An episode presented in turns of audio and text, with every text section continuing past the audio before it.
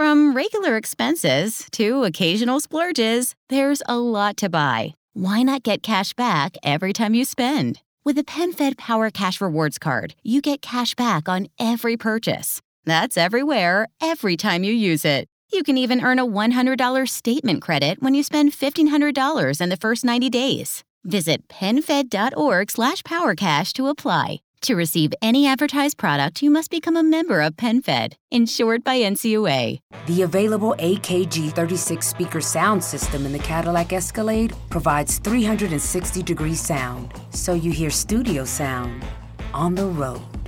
The 2021 Cadillac Escalade, never stop arriving.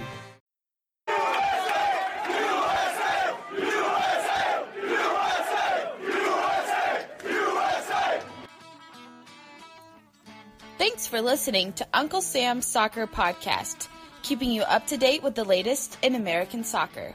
And don't forget to subscribe.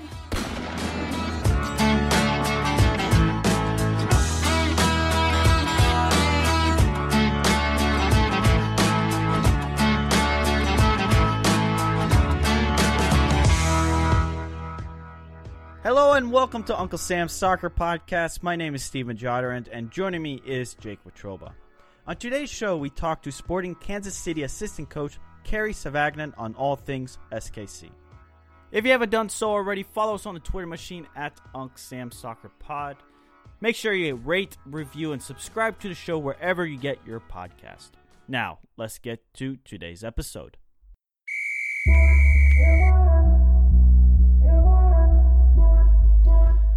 Boy, Jake, what a week in MLS, or for MLS, I should say. Yeah, Steven, it's been a week. Certainly not a good week for MLS as things go for the league in CONCACAF Champions League, but it's definitely been a week. Yeah, listeners, come back. The next couple of days, we'll discuss more of the news surrounding Major League Soccer. But let's talk about Sporting Kansas City, Jake, and they're kind of one of those clubs that at times stay under the radar, but they have had some great success and can easily be one of the staples for MLS. Yeah, they're kind of the measuring stick in MLS as things go for success. They're consistently relevant. When was the last time SKC was truly bad or not a contender in for MLS Cup? They're kind of like the poster child for the little club that could. So they've won two MLS Cups, 2000 and 2013, one Supporters Shield in 2000, the U.S. Open Cup four times in 04, 12, 15, and 17. So we are in 2019. They're due for another U.S. Open Cup. And, I mean, get this. They were first in the West in 2018, fifth in the West in 2017, fifth in the West in 2016, sixth in the West in 2015. In 2014, they were fifth. 2013, they were second. I mean, playoffs. Right, and a lot of that credit goes to Peter Vermes and Kerry Zavagnin for leading that club to just consistently being good. I mean, what is that? Both of those two have been with the club for 10 years, and for the last at least 5 years of what you just read there, they've been consistently contending for an MLS Cup title. Yeah, I mean, especially the last a couple of years, you would say they're up there, and then they're due to make a deep run in the playoffs this upcoming season. And talking about deep runs, CONCACAF Champions League, Sporting KC were the last hope for MLS. A lot of MLS fanboys, a lot of the media, a lot of people who wanted to see MLS finally succeed in CONCACAF Champions League. Sporting KC was the last hope until last Thursday, where they lose. They get thumped in Monterrey 5-0. I mean, what of a joke of a performance. At times, there's a Grand Canyon standing between MLS and Liga MX. A Grand Canyon. That's the difference, it feels like, when it comes to the CONCACAF Champions League. No, Stephen, you are correct. I mean, Peter Vermes said it best following the loss to Monterrey on Thursday. He was quoted as saying, "I need money to buy quality players. The quality here is much, much more." I don't know if we've heard a sitting MLS coach come out and say, I can't compete with these teams in Mexico. Yeah, I mean, a lot of it has been more under the radar, but Peter Vermes just says it bluntly, and I love it. Finally, some accountability for ownerships to realize, hey, these coaches are tired of looking like trash or garbage when it comes to playing these Liga MX clubs. It's not a good look whatsoever, because when you look overseas, and MLS might be a fun league to join, but God, when they play in a CONCACAF Champions League, it's a Grand Canyon of a difference. And I think Grant Wall finally showed some anger towards just the overall performance of Major League Soccer in this year's CONCACAF Champions League. He tweets out April 4th, so this has to be during the game or after. Don't remember exactly. Be better, MLS. MLS, CCL, X, 11 years, angry emoji. And then I think the best tweet is no longer on his timeline, but you have it for us. Yeah, I think it was part of that thread. He tweets out, seriously, so tired of MLS being crap. Now, we all know Grant Wall is more of a U.S. soccer writer. He more so it seems recently he's been specializing more in writing about Americans over in Europe, but that's a pretty bold statement coming from the biggest media member in terms of soccer in this country. It's a bold statement. And again, like Peter Vermes, I love it. It's blunt. People are going to recognize it. It's going to make a ripple effect somewhere, somehow. Hopefully it allows for more spending. But who knows? Listeners, so on today's show, we spoke with Kerry Zavagnin. He's an assistant coach at SKC, and we actually interviewed him last week before the performance in Monterrey. So we don't necessarily talk a lot about CONCACAF Champions League or the specific matchup against Monterrey, knowing that we'd release this after result and no one actually knew what the result was going to be. But Zavagnin has quite a history with Major League Soccer, Jake. He's won MLS Cup and the U.S. Open Cup. He was named to the MLS All-Star team. He was also named Best 11 in 2004. He's represented the red, white, and blue multiple times, actually 21 times. And now he's been coaching, and yeah, it's quite of an insightful interview. We discuss a lot of moving parts, how Sporting KC has been so successful, youth, obviously just balancing three competitions. For a little tease for the listeners, Jake, what was your biggest takeaway? Stephen, one thing I found interesting, and maybe I'm reading a little too much into this. Listeners, you decide after you listen to the show. Tweet at us at Uncle Sam's Soccer Pod. It sounded like Kerry Zavagnin took a subtle shot at U.S. national team players today. Well, there you go. Listeners, up next, our interview with Kerry Zavagnin, assistant coach at Sporting Kansas City.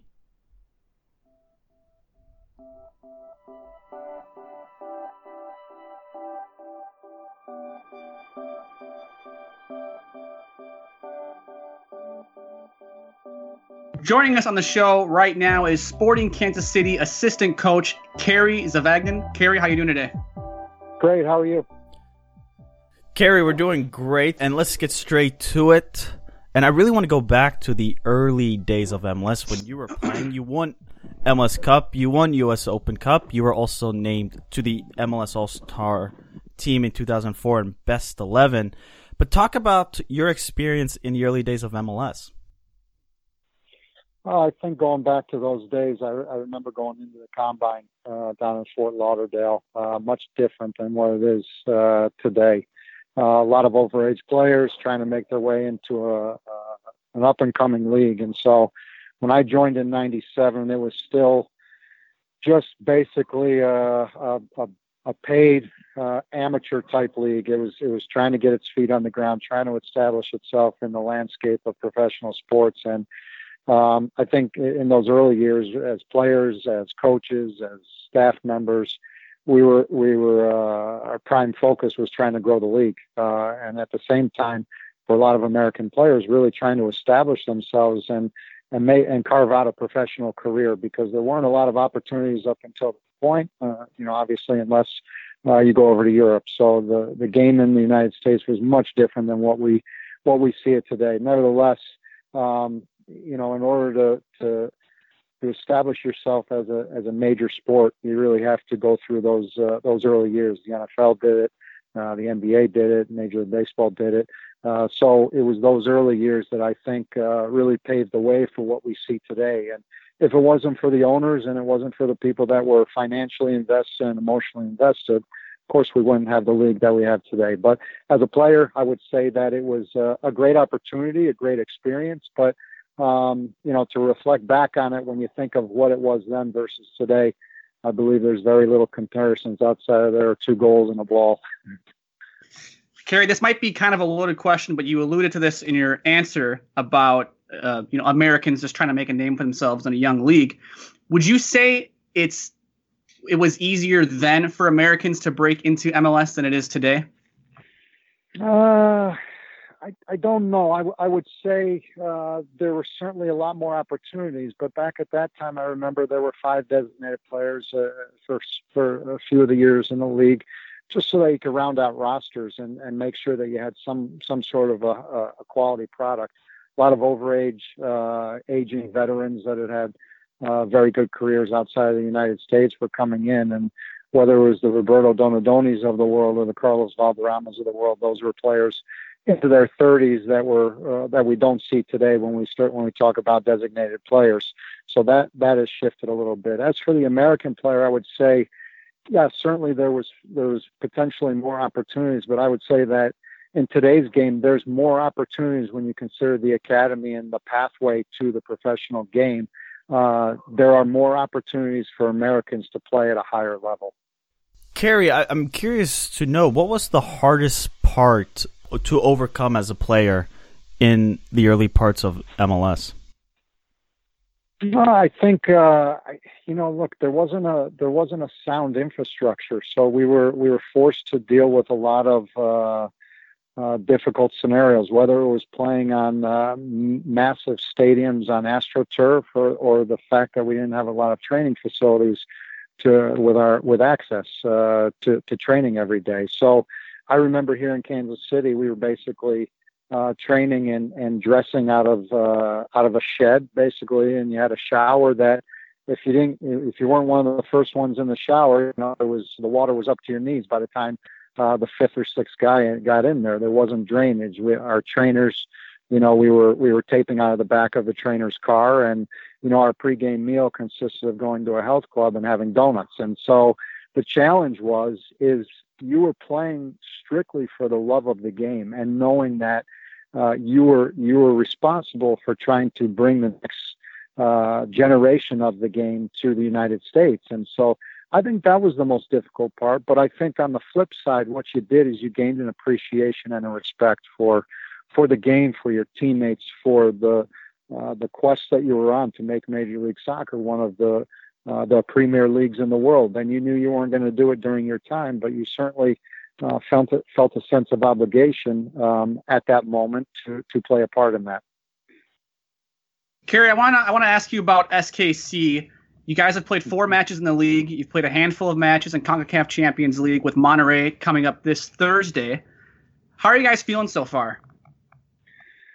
Well, I think if you asked us at the beginning of the year that we'd be competitive in league play while navigating the Champions League, I think most teams would say it's an acceptable start, and we would have punched our ticket on the first day of preseason if you told us we'd be playing Monterrey in the semifinals and have 7 points in the league. So I think we feel good about that, but I think we also understand the big task that's in front of us. Not necessarily just speaking about the Champions League with Monterrey, but the navigation of the season between 3 competitions, the Champions League, the MLS, and the U.S. Open Cup. And so I think we feel good, but we understand the work that's in front of us. In what ways has Sporting KC dealt with those 3 competitions and navigating them successfully?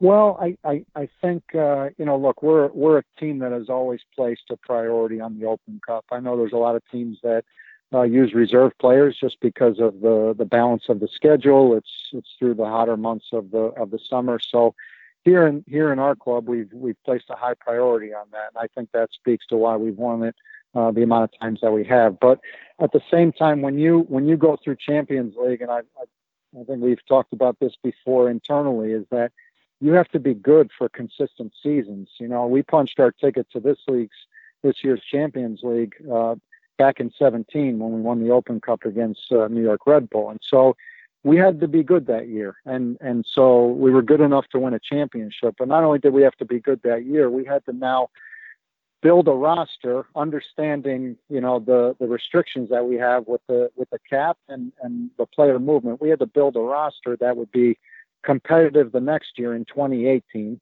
And then really try to reach the high point of being able to be competitive in all three competitions in 2019. And I think that takes a lot more of kind of a long-term view when you're putting this kind of path together, because I think there are clubs that go into this thinking, well, we're going to build the team to win this year. We want to build it to win the MLS Cup. But then if you're not careful about it, you can really put yourself in a bad position come the following year. And in order to do well in Champions League, in order to win Champions League, you really have to be maximizing your roster in that year, but knowing that you had to be a pretty good team in the years prior.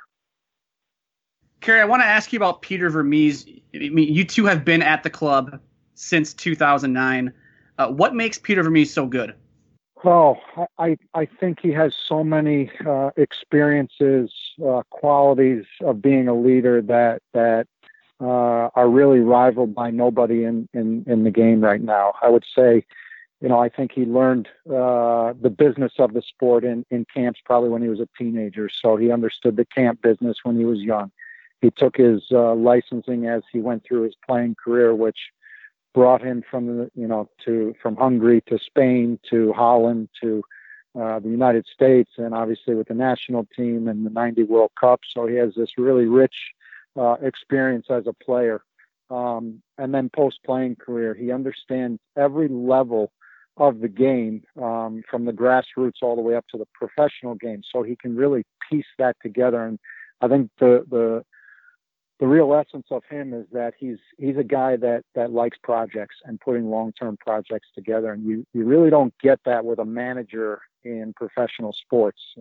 Manager comes in, understands that it's the position of being a mercenary, and he spends 2 or 3 years at one job, and then he goes on to the next. And so when you look across the landscape of not just soccer, but all sports, it's really unheard of to see a manager. I believe maybe it's Alex Ferguson that spends so much time at Man United, but it's really unheard of for a manager to have that staying power, longevity, leadership, vision, both short and long term, and to do it on a competitive level year after year. The last time Sporting KC was in the semifinals of an international competition was 17 years ago in 2002 in CONCACAF Champions League when Peter Vermes and you were on the field. Talk about that experience in CONCACAF Champions League and just the change over time and just going back and playing with Peter. How has that shifted into how you operate as coaches?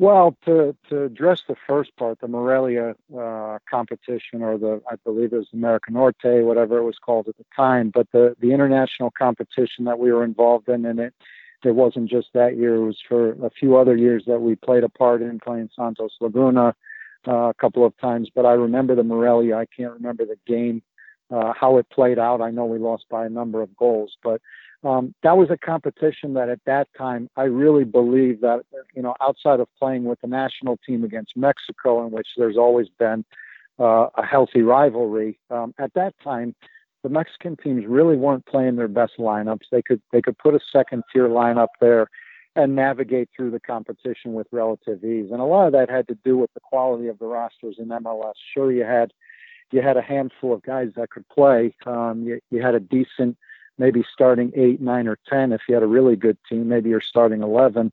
You were competitive in each spot, but certainly you couldn't compete with the financial or the on-field quality between the Mexican League and the U.S. League at that time. So we were overmatched, but we weren't. I remember not going in with any fear at the time, and so we did our best with what we had. And so I think over the years, I think we've bridged that gap, and as you see in the last couple of years, that gap continues to get smaller and smaller between the two countries. So you know, playing with Peter on the field, it was, you know, and being part of, I believe we started in 2000. So it's been almost, 20 years that we've been either playing together or working together. And I think when you go all the way back to those early days, as we talked about all the issues that you had off the field with the infrastructure, with the processes, with the travel, all of these things were really boxes that you could check or notes you could make about, if you could do it your way, if you had a club, how would you change things? And so,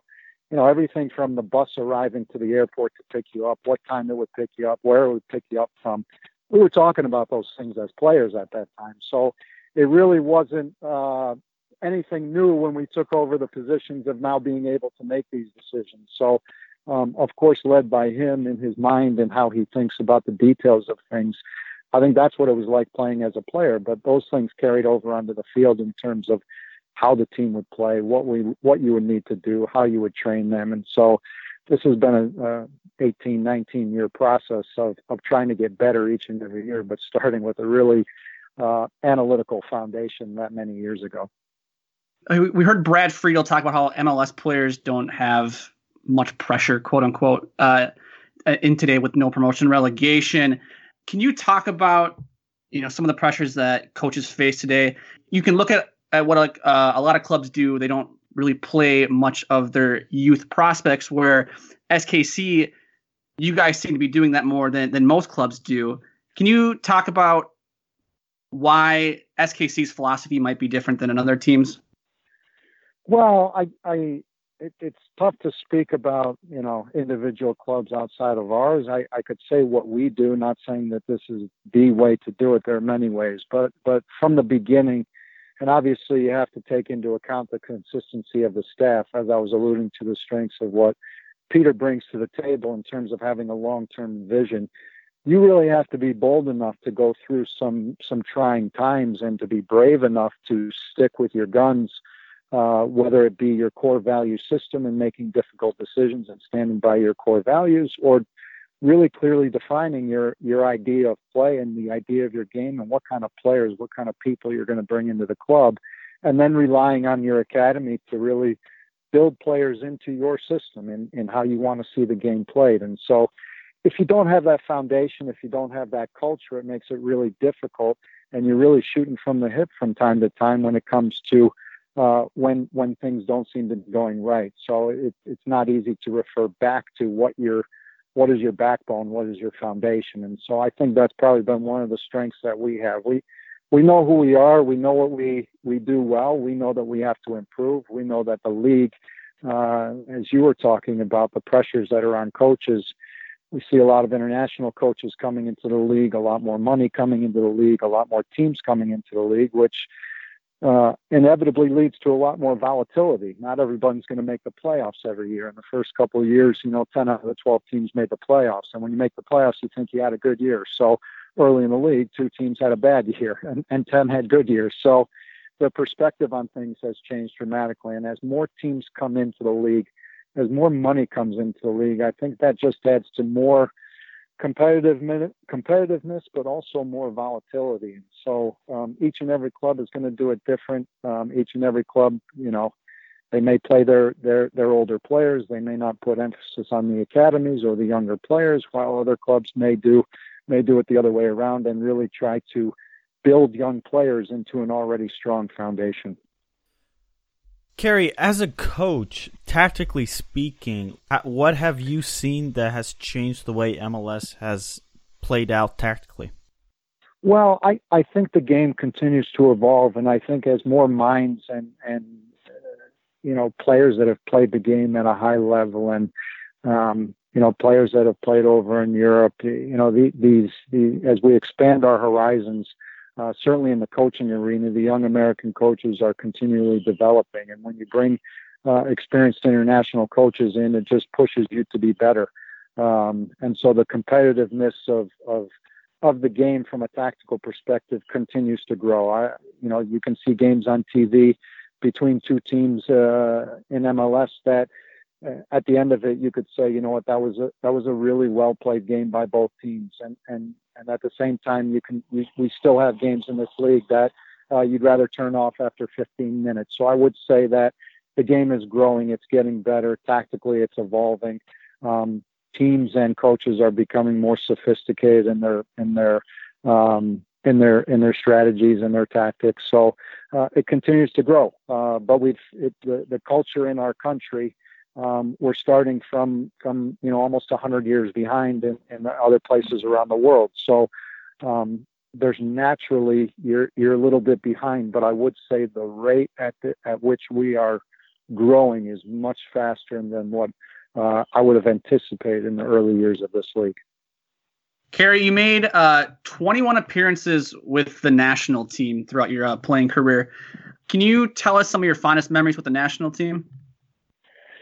Yeah, I think one of the greatest parts of being part of the national team at that time, and Bruce Arena had done a fantastic job as a manager there. And so I would say that being a part of that group when it really meant something special to be part of the United States national team, I think that was probably one of my proudest moments. It was a strong group who competed for every roll of the ball in every minute of every game. And I think that was what people appreciated about the national team at that time, despite the fact that, of course, you're going to get criticism that we didn't possess the ball as well, or we weren't as sophisticated as other teams. And that goes to the maturity of the league and the players that were playing in the league at that time. But I would say that the best moments, of course, were the highs of beating Mexico, the highs of qualifying for the World Cup, and every time you step out on the field that you're proud to represent your country. So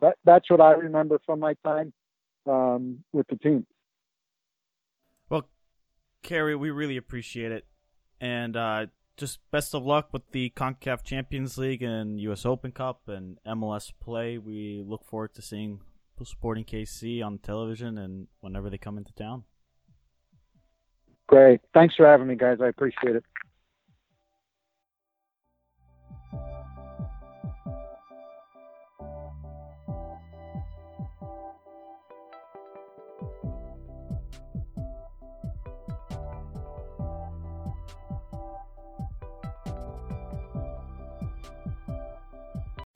With Metro and the best deal in wireless, you can rule your day. Get two lines with 5G access included for just $35 a month per line, period. With taxes and regulatory fees included every month. All on America's largest 5G network at no extra charge. Metro by T-Mobile, empowering you to rule your day. Requires auto pay. First month is $40 per line for two lines. 5G access requires capable device. Coverage not available in some areas. See metrobytmobile.com or store for details. The available AKG 36-speaker sound system in the Cadillac Escalade provides 360-degree sound, so you hear studio sound on the road. The 2021 Cadillac Escalade, never stop arriving.